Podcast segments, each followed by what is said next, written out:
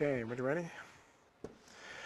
Hello, and welcome to the uh, introductory uh, lecture for um, introductory astronomy uh, at Michigan Tech. It's called Physics 1600, PH 1600 for people who are into uh, letters and numbers. Uh, so this is the uh, first class. Today we'll be doing a tour of the universe. Um, before, first, first, first, we have boring stuff to talk about related particularly to the courses taught at Michigan Tech. I will say that uh, these lectures are being recorded, and uh, as within the past two years, these lectures are generally available over the internet. They're available over iTunes, and over the past couple years, they've been available at a website called learnoutloud.com, and it's no breaks, and it's spelled as it sounds.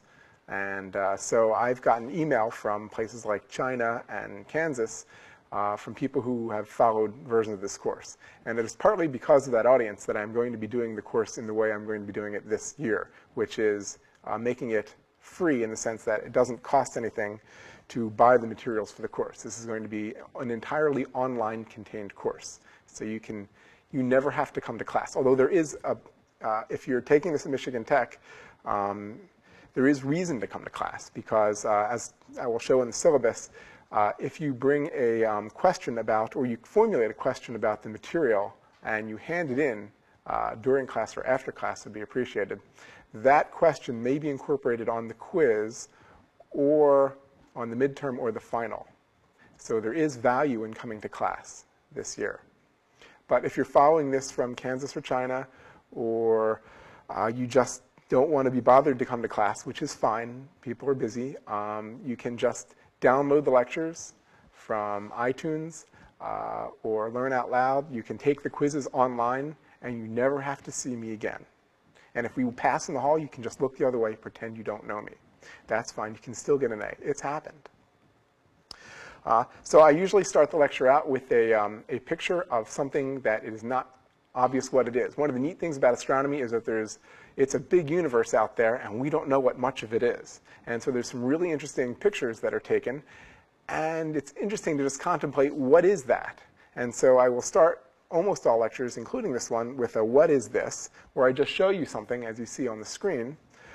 Um, and maybe if you're an astronomy buff, or if you've, uh, if I've been following the astronomy picture of the day, or something, uh, you um, might know what it is. But uh, I will tell you um, for an extra fee, and I will tell you for free during the class were you to uh, watch the whole lecture. Uh, if I forget and it looks like I'm wrapping up, please feel free to, uh, to raise your hand um, and tell me. So I said, uh, this lecture is Grand Tour of the Universe. There's lots of preamble today. So uh, if you're watching this on the web, move the little slider across so you don't have to, to listen to this, um, this boring stuff. Uh, so um, this university is Michigan Technological University, which is in the beautiful Keweenaw Peninsula of Upper Michigan. I'm your uh, cosmological coordinator, Professor Robert Nemiroff. Uh, there will be uh, two TAs, uh, at least as I know them, uh, uh, to help with this class. Both are undergraduates, Ashley Ames and Martin, and I have never pronounced his last name, although I've seen it many times, Boloit? Bolette. Okay. And this is happening uh, live right now, for me anyway, in the fall semester of 2008. Um, uh, a big change with the past way this course has been taught is that there will be no formal book. We're going free this time. So uh, the Wikipedia pages on astronomy, particularly introductory astronomy, are really good. So we're going with the Wikipedia pages, and I will list exactly which ones they are. Now you might say, I know what to do. I'm going to go to that Wikipedia page and change it to one word which says blah, and then all I'll need to know is the word blah. But that won't work because what you're responsible for is the Wikipedia, Wikipedia pages as they appeared yesterday. So going into Wikipedia and editing it now won't work. Now, how do I get to yesterday's page? If you type in astronomy into Wikipedia, you're brought to the current page. However, if you go into history, which is one of the tabs on Wikipedia, you can find out the page that is closest to yesterday, occurred before yesterday, and that's the one that you're responsible for. There is going to be very little changes. Most people aren't going to go in and try to make big changes because of this little puny class. So you're probably okay. But if you have any questions about the material, if you think you're seeing something on Wikipedia that's not right, go back to the September first or second page.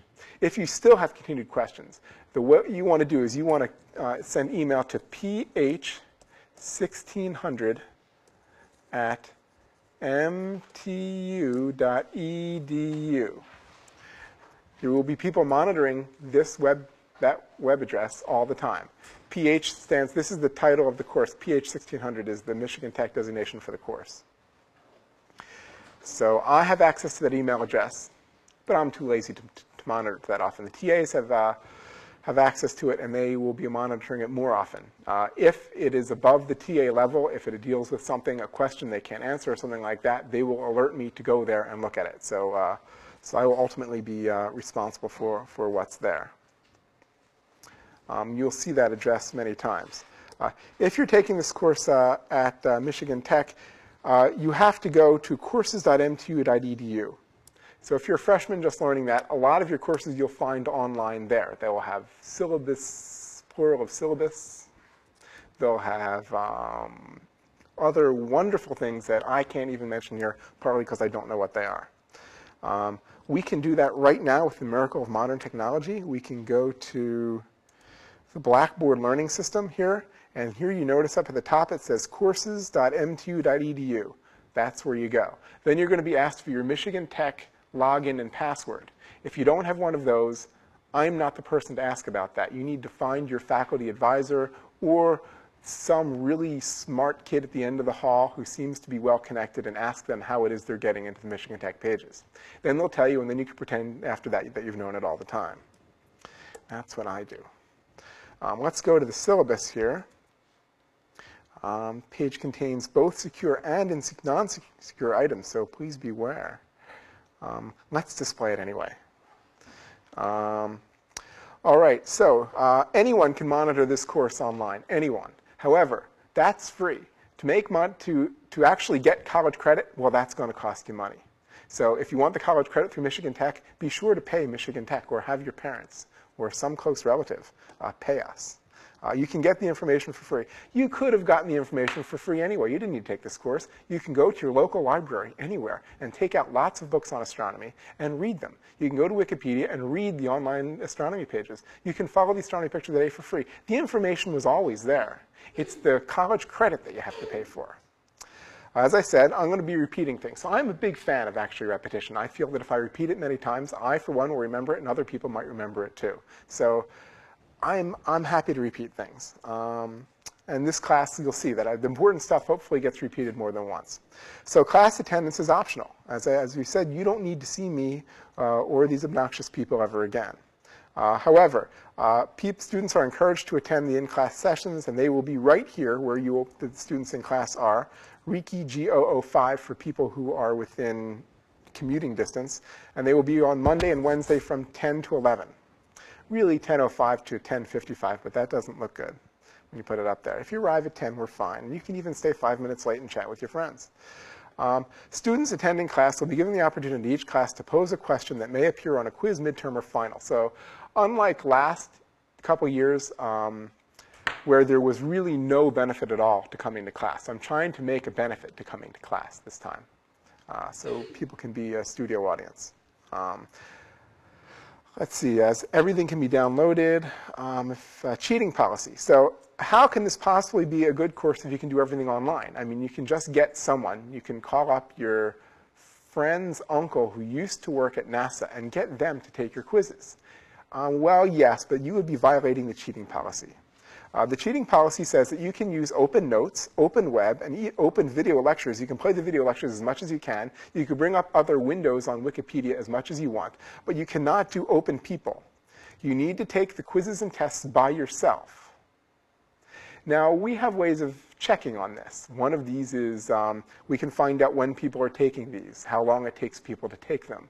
Uh, there are online ways of checking, and there are also human social engineering ways of checking the people who you think you're trusting may be asked in a questionnaire um, whether they've taken this test alone. And then you can trust them for sure. But let's say they end up on the honor, at the honor board and they have to save their own hides. They might not be willing to save yours.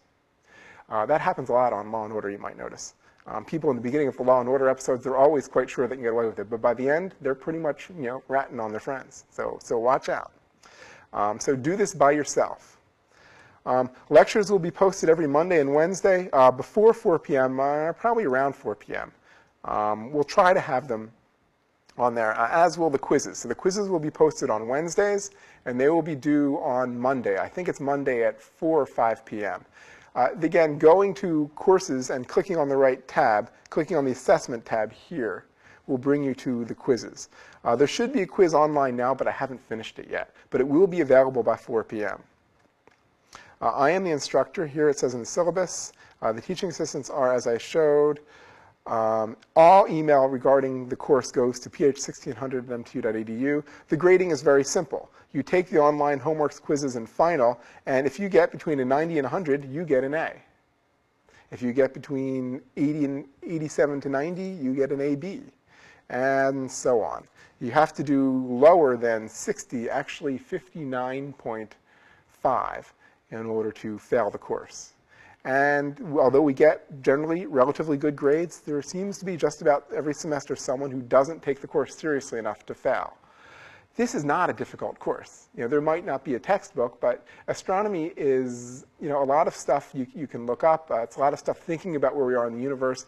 It's, I think, within the realm of everybody within my earshot. You can do this. You just have to spend the time, which is one of my um, big lectures in that uh, in the beginning of the semester, you have, and during the semester, you have a currency which can buy you good grades. And this is true for every course, not just this course. And that currency is time. If you try to do the quiz at the last minute, you have, don't, you have very little currency to buy yourself a good grade on that quiz. Your time is going to run out, and before you submit it, the time will run out, and you won't get credit for the quiz. And you have to send one of those pathetic emails saying, oh, please, my grandmother and 12 other people died, and on the way to the funeral I was in a car accident and couldn't get it done. And that might work once, but it's not going to keep working because you only have one grandmother. Um, so use your time. You start early uh, when you have hours, and you can do this. Go to the pages, complete the quizzes, check things out, do little calculations on note paper that you find. You can do this. This is not that difficult. Uh, here's a, a, topics and when they will be covered. These are all Mondays and Wednesdays, September 3rd, which I'm told is today, 2008, which I'm told is today this year. So we're going to do a quick grand tour of the universe. Then we're going to talk about light, matter, energy. We're going to go through the inner solar system, the outer solar system. We'll talk about Pluto, which has made the uh, news a lot. Uh, we'll have a midterm. We'll talk about then. That's pretty much the inside the solar system stuff. Then we're going to branch out into the universe. We're going to do stars. We're going to do our star. We're going to do distant stars. We're going to travel to black holes. We're going to look at our galaxy here. We're going to talk about the universe as a whole. We're going to go to the beginning of the universe and find out what we think happened there. And we will uh, last talk about life in the universe and where to find it. Okay, back to the PowerPoint uh, session already in session. Okay, so Again, chemist is not required, so going to the next thing. So what is the, one of the goals of this course? Uh, one of the strengths of this course, I think, are the two strengths. One is that this is what I think of as a beautiful astronomy course. There's tremendous amount of beautiful images out there, all kinds of beautiful images out there, many of which are very educational. And uh, we're going to try to highlight them as much as possible. Now, this doesn't mean it's going to be a lightweight course. You're still going, it's going to be rigorous. It's going to be college level. There's going to be calculations to do. But as much as possible, because there's so many amazing images out there, I'm going to be uh, liberally illustrating lectures with pictures that have space themes. I can do that partly because I am one of the two people uh, involved in creating uh, a popular astronomy website called the Astronomy Picture of the Day. That's typically served out of uh, uh nasa.gov.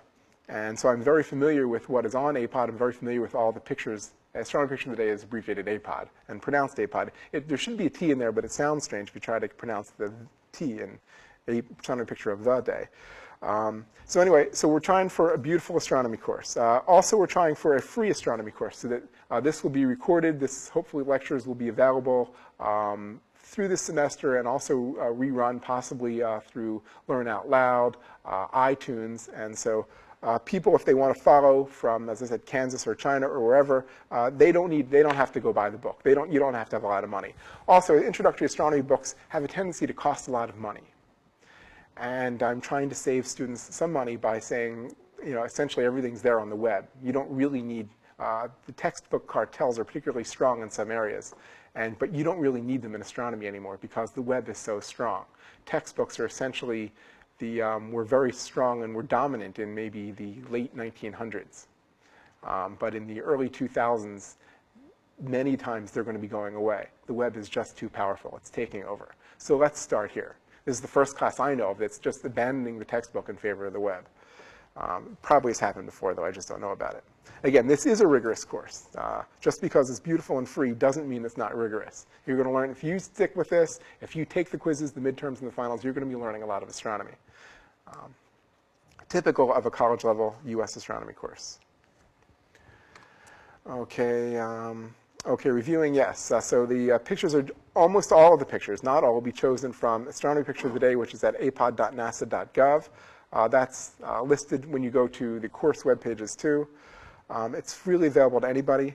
Uh, one of the neat things about uh, using APOD images is that there's advantages to the web over textbooks. Textbooks are printed at a certain time, and that time is usually months before a class starts. But particularly a fast-moving science like astronomy doesn't stop. There's constantly new images from Mars, from Saturn, from the Hubble Space Telescope that are coming down. We can use those in the course. Even if they're taken during the course, uh, we can use them, and we will be using the most recent images that aren't in any textbook that's published at the beginning of the class. Uh, also, as I said, there's some just truly amazing pictures, and we'll be describing those pictures in some detail. Uh, again, it's free. Wikipedia is become relatively strong. Uh, Wikipedia is free and advertising free. And again, uh, information is free, but diplomas cost money. So if you actually want credit for this, you have to pay somebody. In this case, Michigan Tech. What are you, are you responsible for, um, given this somewhat, well, here it is. You're responsible for the lecture material. Uh, these lectures occur in person now, and in most times you just go to lecture, and once the lecture is over, it's in your memory, and some, a little bit on your notebook, and then it's gone. But that's not true of this class. This class can persist even longer, possibly longer than you want it to, because you can just go to the web and play back this lecture again and again and again until the people on your hall think there's something strange. Um, you can always go to the Wikipedia pages. Uh, they're always online. Um, as I said, we're, we're keeping the Wikipedia pages as they were on September 1st. Um, at the end of this uh, lecture, on Wednesday lectures, I will be reviewing the astronomy pictures of the day for that week. Um, we will be, at the end of the um, this semester, you will be responsible for the text, not the links, the text of all the astronomy pictures of the day between September 1 and December 15. You are responsible for the, the, the very explicitly stated set of Wikipedia pages. So this lecture, I will be giving you what Wikipedia pages you're responsible for. You're not responsible for all Wikipedia. It's just too big. No one's even read it all. Um, uh, you're also responsible for completing the quizzes. Uh, even if you uh, watch the lecture, you know, we know when the lectures are downloaded, assuming you go from the website and not learn out loud. But uh, to get credit, you need to complete the quizzes. And you have to do them on time. Uh, so the Wikipedia entries of today that you are responsible for are, just type in your Wikipedia English search box. This is English, of course. Universe, electromagnetic, electromagnetic spectrum, and light year. And if you forgot to write this down, just watch the lecture again and write it down then. And, the, and the, that's the Wikipedia stuff and the stuff that I mentioned in this class. Okay, so I'm going to go over to the cosmic questions. So this is beginning the tour of the universe. So this is uh, actual content.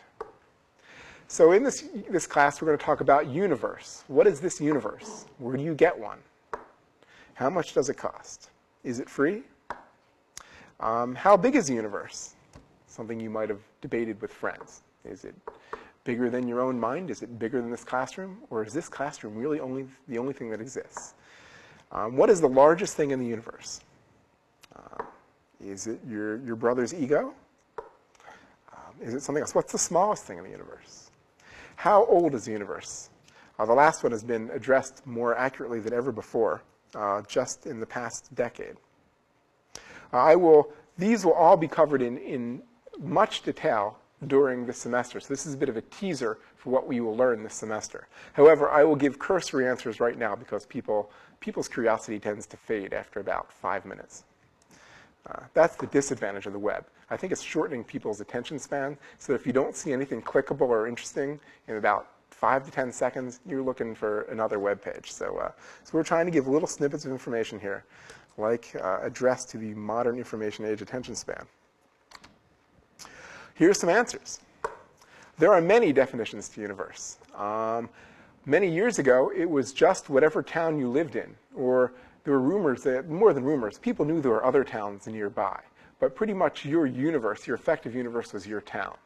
Um, some people thought the universe was essentially flat. Now we know uh, that the Earth, in for instance, is, is not flat. And that if you look at far enough towns far enough away, uh, you can't really see them, partly due to the curvature of the Earth, not only to do with uh, things on the Earth like um, mountains. Uh, but the definition of universe has changed. As uh, technology has advanced over the past uh, 3,000 years, uh, the, Earth, the universe then grew to be the spherical Earth. And for a while, the Earth was thought to be the universe. Then other planets, which were known to be points in the sky, were discovered to be planets like our Earth. And so the universe became the solar system.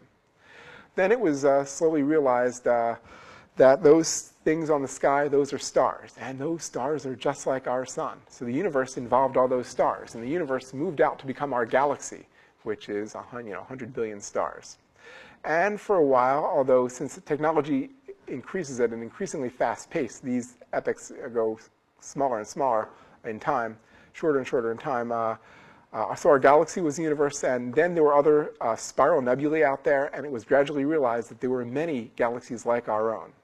And that incorporated an even bigger universe. And that happened within the past hundred years. So we went to thinking that our own galaxy was the entire universe to uh, knowing that there are lots of galaxies out there in the time period of your great grandparents. Um, and a lot of this is explained at the uh, Wikipedia entry. So, what is the size of the universe? Um, well, okay, we define different types of universe now. There's something called the visible universe, which is as far out as we can see. As far as light can get to us, get to us from it, that's the visible universe. So if you can see it, it's in the visible universe. There may be things even out there past that.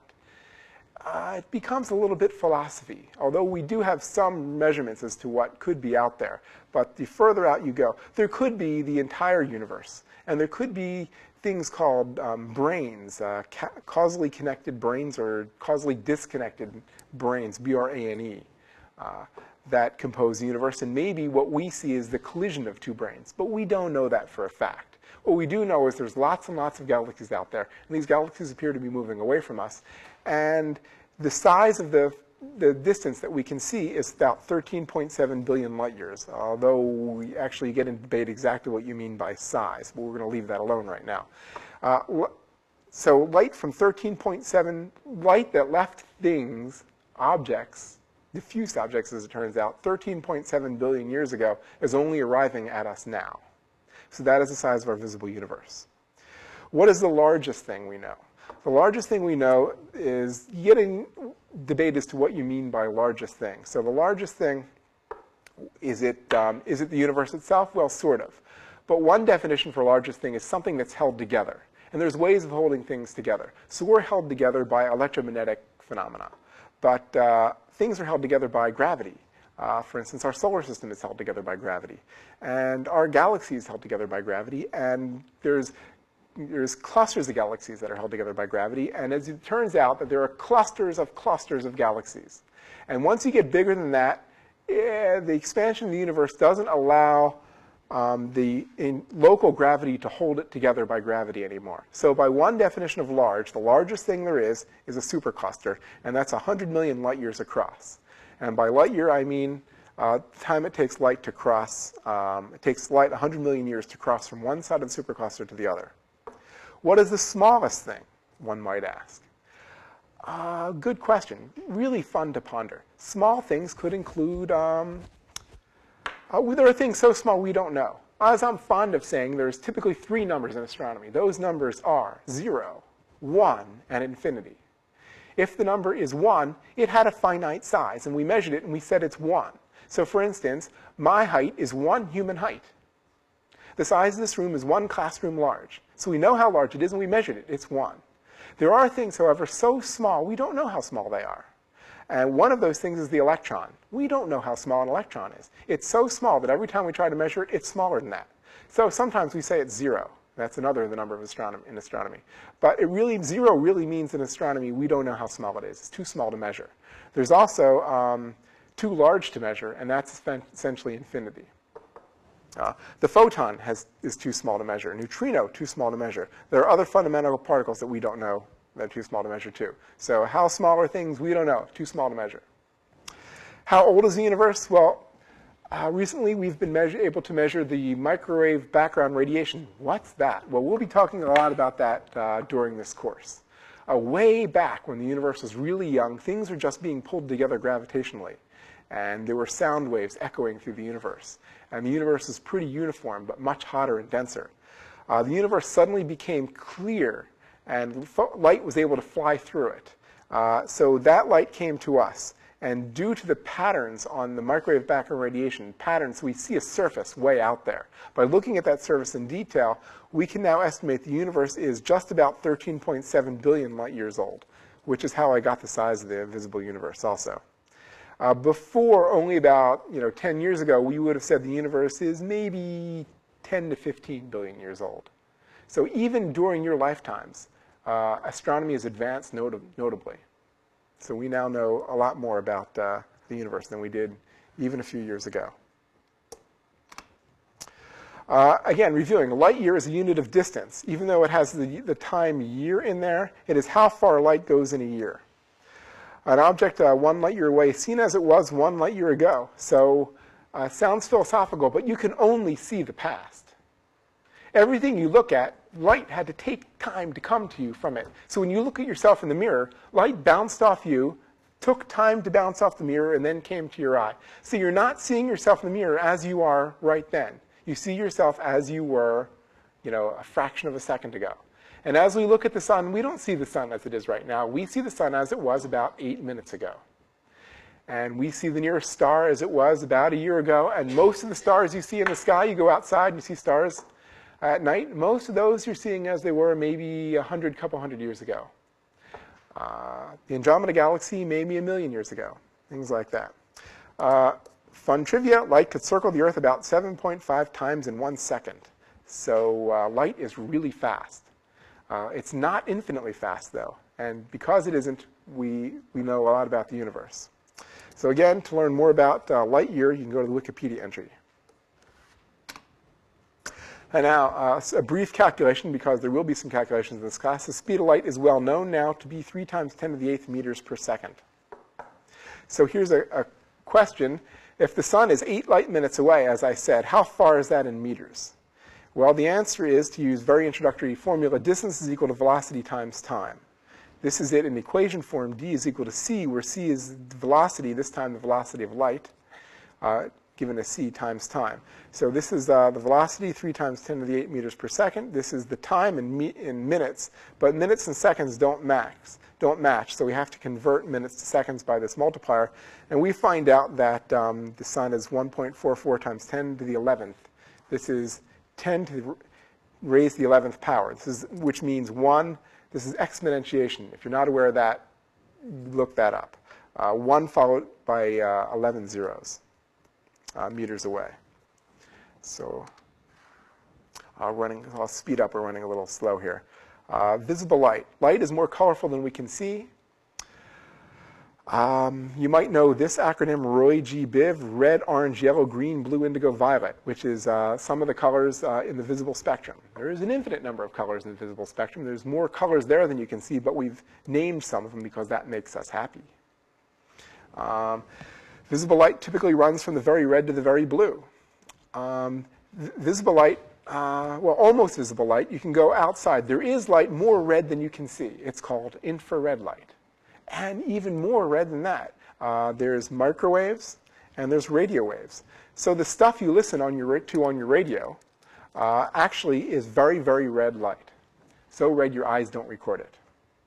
Uh, we can go in the other direction and say, you know what, there's light more blue than you can see uh, past violet. And past that is ultraviolet, X-rays. So when you go, let's say, to uh, the doctor uh, from your recent skiing accident, worried that you broke your arm, uh, the doctor will likely have, uh, well, a technician, illuminate your arm with X-rays. X-rays are so powerful, they're light so blue, that they pretty much go through your skin, no problem. But they don't go through your bones, no problem. Therefore, they can get an image of your bones and see if it's broken without actually cutting open your arm to see if you're if your bone is broken that way.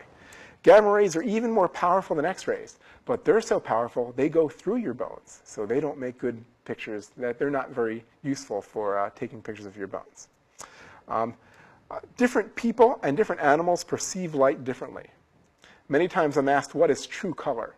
You know, what is the real green? Everybody's eyes are slightly different. Your vision of green is different from my vision of green.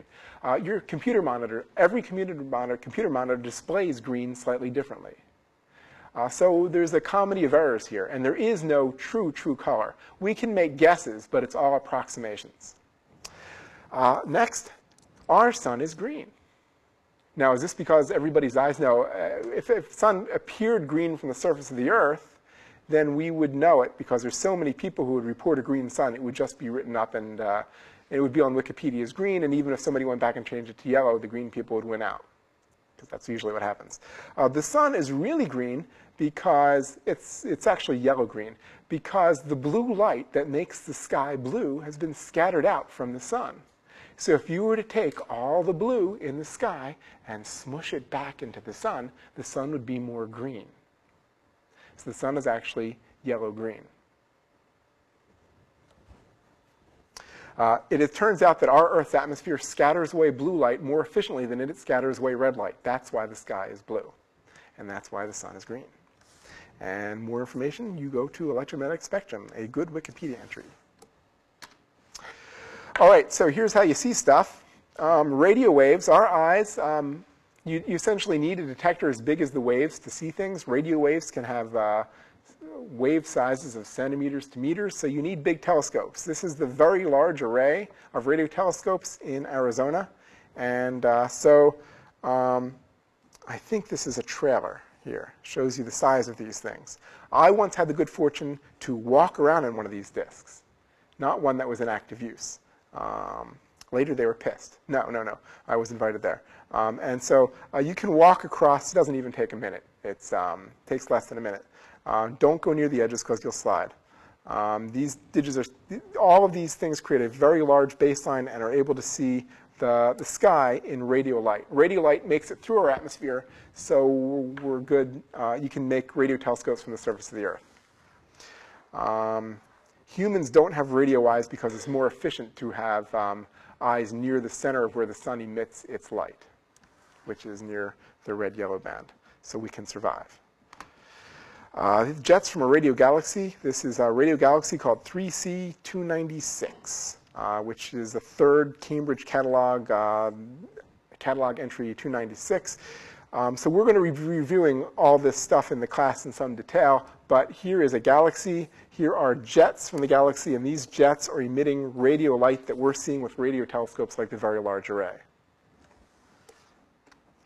Uh, this is microwave uh, light. So we went from radios uh, into the microwave. Uh, this is the entire sky. So you look out at the sky, and here's one direction, and here's the other direction. And this sky is, is very cold. It's actually about 2.7 degrees Kelvin, which is even colder than 2.7 degrees Celsius, which is even colder than 2.7 degrees Fahrenheit. Uh, but due to very accurate, microwaves don't make it down from the, uh, to the surface of the Earth very well. So you need to um, put satellites in orbit around the Earth to see them. So the Wilkinson Microwave Anisotropy Probe, WMAP, did that among other um, instruments, COBE before it. It turns out that some microwaves do make it down to the Earth's surface, and they can be seen best near the South Pole. Um, but uh, generally, you're better off above the Earth's atmosphere. It's just it's so expensive to go above the Earth's atmosphere that you have to make a relatively small detector. But we'll talk about that during the class, too. Okay, here's infrared light. Uh, if you go outside and you look up and you try to find around here in Houghton and in dark places, you can see the band of the Milky Way. It is spectacular. If you go outside and look up and you get your, you let your eyes dark adapt, you not only see lots of stars, but you can see this band that goes across the sky. It's a, a light band, and it's the Milky Way. Uh, if you had infrared eyes, though, uh, you could look out and you could see, um, or if you're above the Earth's atmosphere, you could see actually where the center of the galaxy is. We can't see it in visible light. There's just the band that's the whole disk of our galaxy. But in infrared light, you can see the, the millions, even billions of stars that occupy near the center of our galaxy. Uh, this is a visible light image of the Coma cluster of galaxies. This is a, a, relatively nearby dense cluster of galaxies. So This is a galaxy not unlike our Milky Way galaxy. Uh, this is probably more massive than a Milky Way galaxy. Almost all the spots you see on here are not stars, they're galaxies. And each of these galaxies have billions of stars. So we're not, we're, our sun is not unique by a long shot. There's lots of galaxies that contain stars like the suns, and there's even clusters of galaxies. You know, so galaxy, gal galaxy, galaxy, galaxy, galaxy, galaxy, galaxy. You get it. It's a vast universe out there. Going past the visible into the ultraviolet. This is what our sun looks like in ultraviolet. Our sun's pretty constant for stars, otherwise life would have had trouble developing on Earth. Um, some stars are not so constant, not good places for life to develop around. Uh, however, our sun is still active, and it's easier to see the activity in the sun typically in the ultraviolet. So here in ultraviolet light, you can see activity areas on our sun here, and dark areas where there's, there's um, magnetic depressions. We'll talk about our sun in some detail later. Okay, this is an X-ray picture of a supernova remnant. So a star here, I'm not sure which star, it might have been this one, but I'm not sure um, exploded in a spectacular explosion. Our sun will probably not go supernova, but massive stars will, and they throw out the entire out part of their, their most of their mass just out into the uh, out into space. And so here we see, and they then glow in X-rays for a number of reasons. They, uh, there's radioactive elements there that continue to decay and cause an X-ray glow for, for thousands of years uh, after a supernova explosion. Uh, this is a very recent picture uh, taken from the astronomy picture of the day on August 28th. This is the gamma ray sky as seen by a very new, very powerful gamma ray observatory, used to be called GLAST, but it's actually now been renamed as Fermi, who's a famous physicist, previously known as GLAST for people who, who knew that name. Uh, and you can see several things on the sky. You can see the band of our Milky Way galaxy here. Uh, you can see a far away center of a galaxy called a blazar there. You can see a pulsar, a rotating star that's super dense uh, here, the Vela pulsar, and there's other pulsars too. So uh, our knowledge of the universe is changing even since a few days uh, from the beginning of this, this class. Uh, however, GLAST is not yet made, an, this gamma ray sky was pretty well known even before GLAST, but GLAST will get images of the gamma ray sky that have never been found before, we hope. And that will be really cool. So we'll see the sky in a new way and discover it in a new way.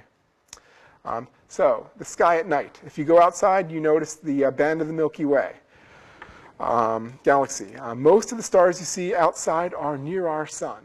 They're within, uh, light takes within a hundred, couple hundred years to get here from there. Most of the stars in our Milky Way galaxies are further than that. It takes thousands, tens of thousands of years, hundreds of thousands of years to get here from your average star, even in our galaxy. But the bright stars you see, they're relatively nearby. Uh, the brightest stars we see, the brightest star in the sky is called Sirius.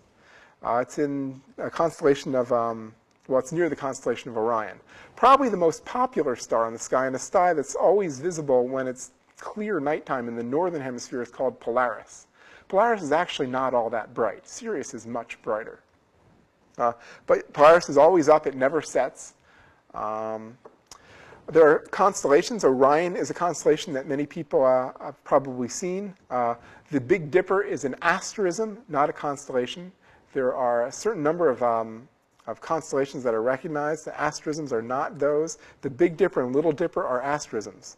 So uh, the Big Dipper is, uh, is one of the asterisms. The Little Dipper has Polaris in it. Uh, actually, the Big Dipper points to Polaris. We'll see that in a bit. Um, also, the brighter stuff you see many times in the sky not only is the moon, of course, but uh, Venus and Jupiter and can become very bright. So can Mars. They can be unusually bright, uh, brighter than any star and the band of Milky Way that I've mentioned a couple times already. These are things you see when you go out just in, without any telescope or anything. You just go out and appreciate the night sky, which there's a lot there to appreciate in my biased view.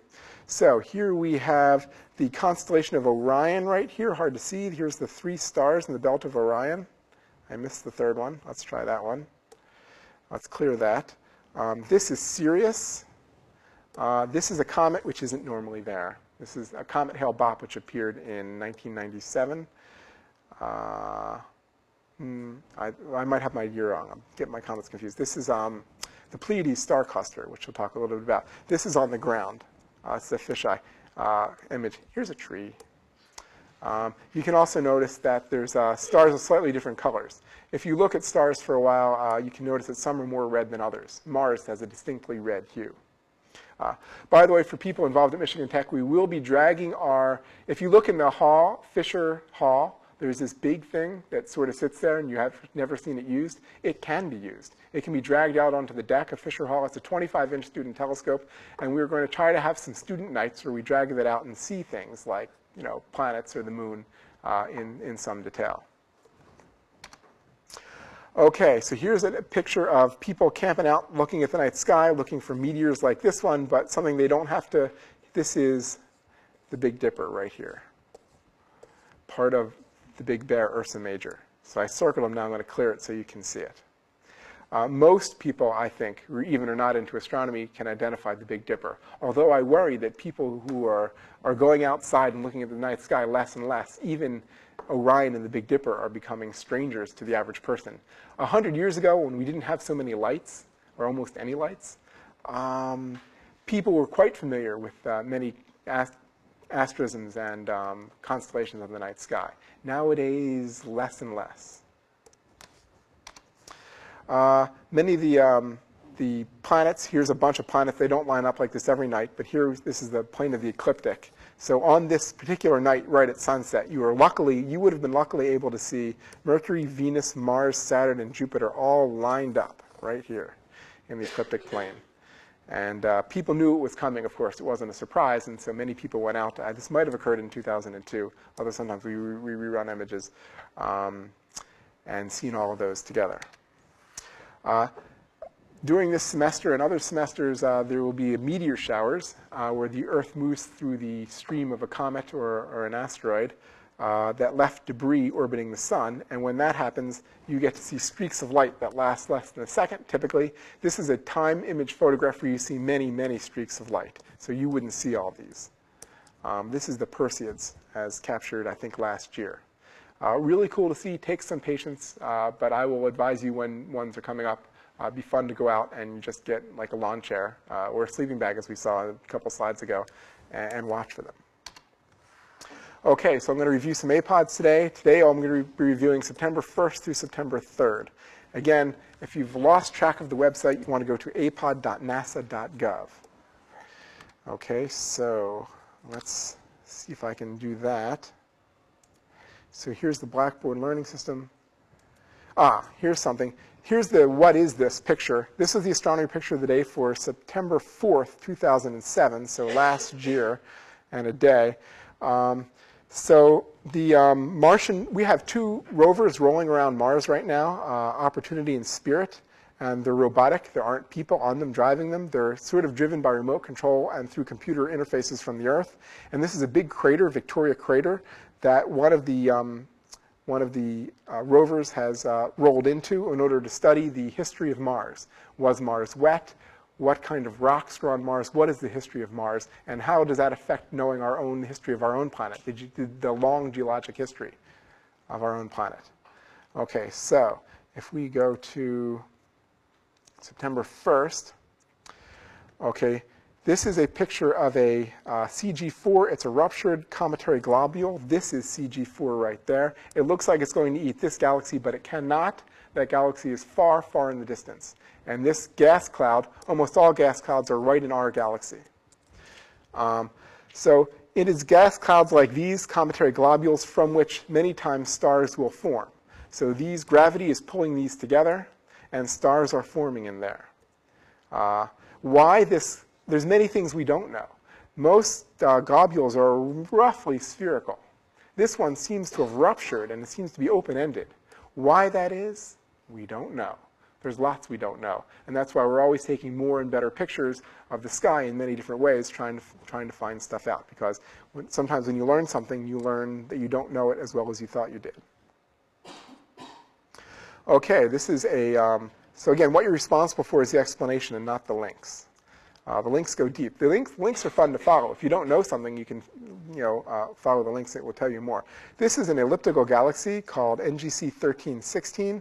It's Elliptical galaxies are usually just, they appear as ellipses on the sky, which is why they're called elliptical galaxies. Uh, this elliptical galaxy is interacting with this spiral galaxy, and that's why it has unusual dust plumes there, which are unusual for elliptical galaxies. But this deep exposure is showing something more interesting. It's showing these unusual features here. Uh, one of the things we've learned in the past decade or so is that galaxies are actually very, com very complex, and they've interacted with many other galaxies. And they've left streams of gas, dust, and stars strewn about in unusual ways. And we've found that our own Milky Way galaxy has a bunch of these itself. Our own Milky Way might have a disk where stars rotate, but it also has all these other strange wisps and plumes of stars and gas uh, out there. So that helps us understand how our galaxy formed. And the last picture of the day you're um, responsible for is this picture of our own planet taken by the Deep Impact Space Probe, uh, one of the many spacecraft, several spacecraft that are uh, floating through our solar system, came uh, many times they will be they will buzz Earth and download data. In this case, this was able to buzz the Earth as the Moon was passing it, and so here you see sometimes what's called a double planet system, but it's really the Earth and the Moon. The Moon isn't really a planet. Uh, here's the Earth and here's the Moon, and you can see the Moon superimposed on it, and you can see some features on the Earth and the Moon. Uh, so this is today, in fact. This is today's astronomy picture of the day. So if you just go to apod.nasa.gov,